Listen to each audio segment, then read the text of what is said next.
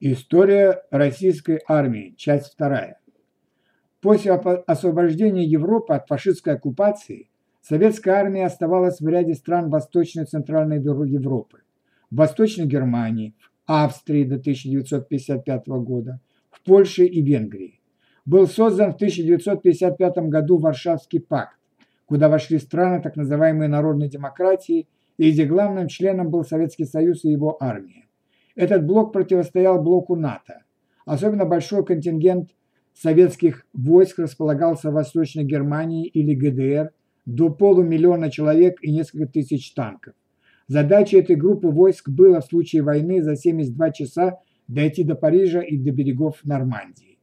К счастью, в 1970-е и 80-е годы был заключен ряд договоров и соглашений, которые привели к разрядке международной напряженности. Однако с введением советских сил в Афганистан общая напряженность между Западом и советским блоком вновь увеличилась. В то же время военные операции в Афганистане и начатая вновь гонка вооружений привели к истощению возможностей Советского Союза. На армию и военную промышленность уходило до 40% всего бюджета. В результате не хватало товаров народного потребления и продуктов питания. Пришедшие к власти 1985 году Михаил Горбачев стал искать возможность для новой разрядки между Востоком и Западом. В то же время в странах Восточной Европы, входящих в советский блок, резко увеличилось антисоветские настроения.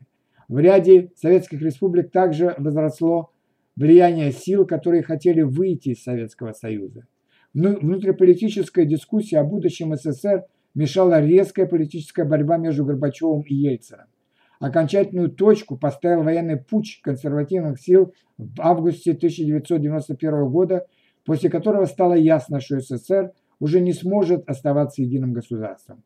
В конце 1991 года Советский Союз был распущен, а на его месте возникла аморфная организация СНГ – Содружество независимых государств, которая сначала замышлялась как подобие конфедерации – но вскоре стала просто инструментом для мирного развода бывших социалистических республик.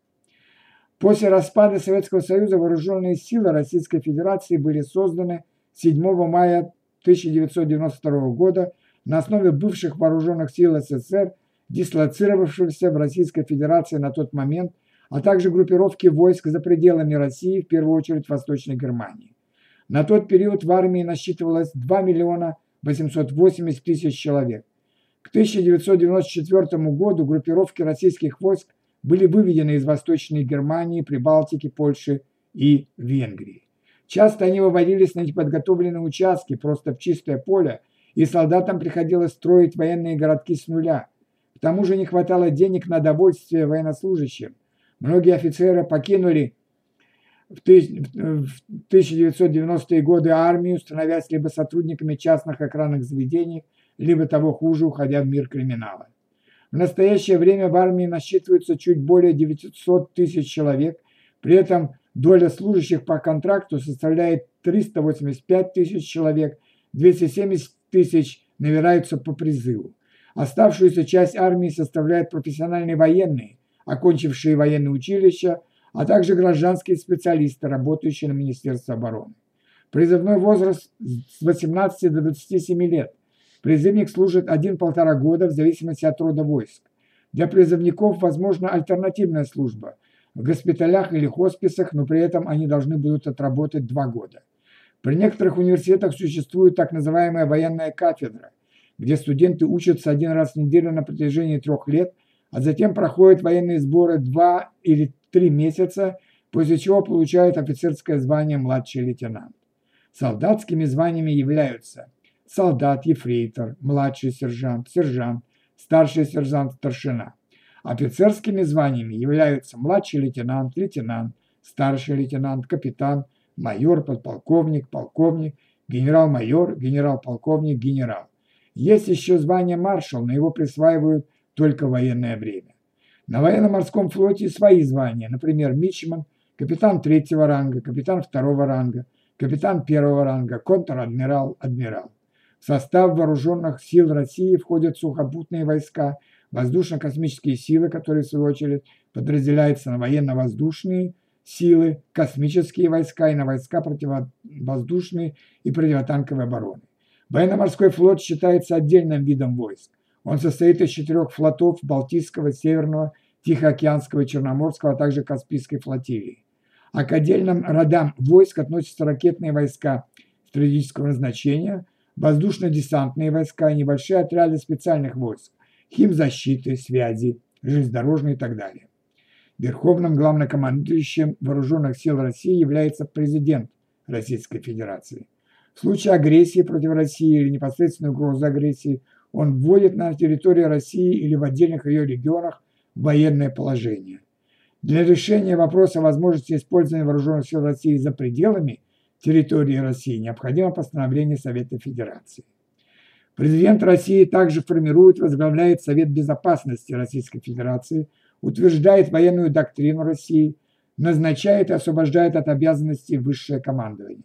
Министром обороны Российской Федерации в настоящее время является генерал армии Сергей Шойгу, а начальником генерального штаба генерал армии Валерий Герасимов. Две войны в Чеченской республике в 1994-96 и в 1999-2004 годах, а также конфликт Грузии и Южной Осетии в августе 2008 года, в который вмешалась э, Россия, показал слабую боеготовность тогдашней российской армии, после чего были выделены значительные средства на ее модернизацию. К 2019 году российская армия получила новые виды вооружений, высокоточных ракет и средств связи. Модернизированные вооружения составляют на данный момент 70% от всех вооружений российской армии. С осени 2015 года вооруженные силы Российской Федерации принимают участие в военной операции в Сирии.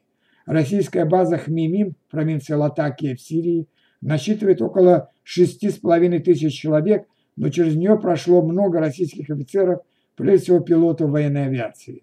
Этот боевой опыт помог модернизировать многие службы российской армии, а также военную технику и боеприпасы.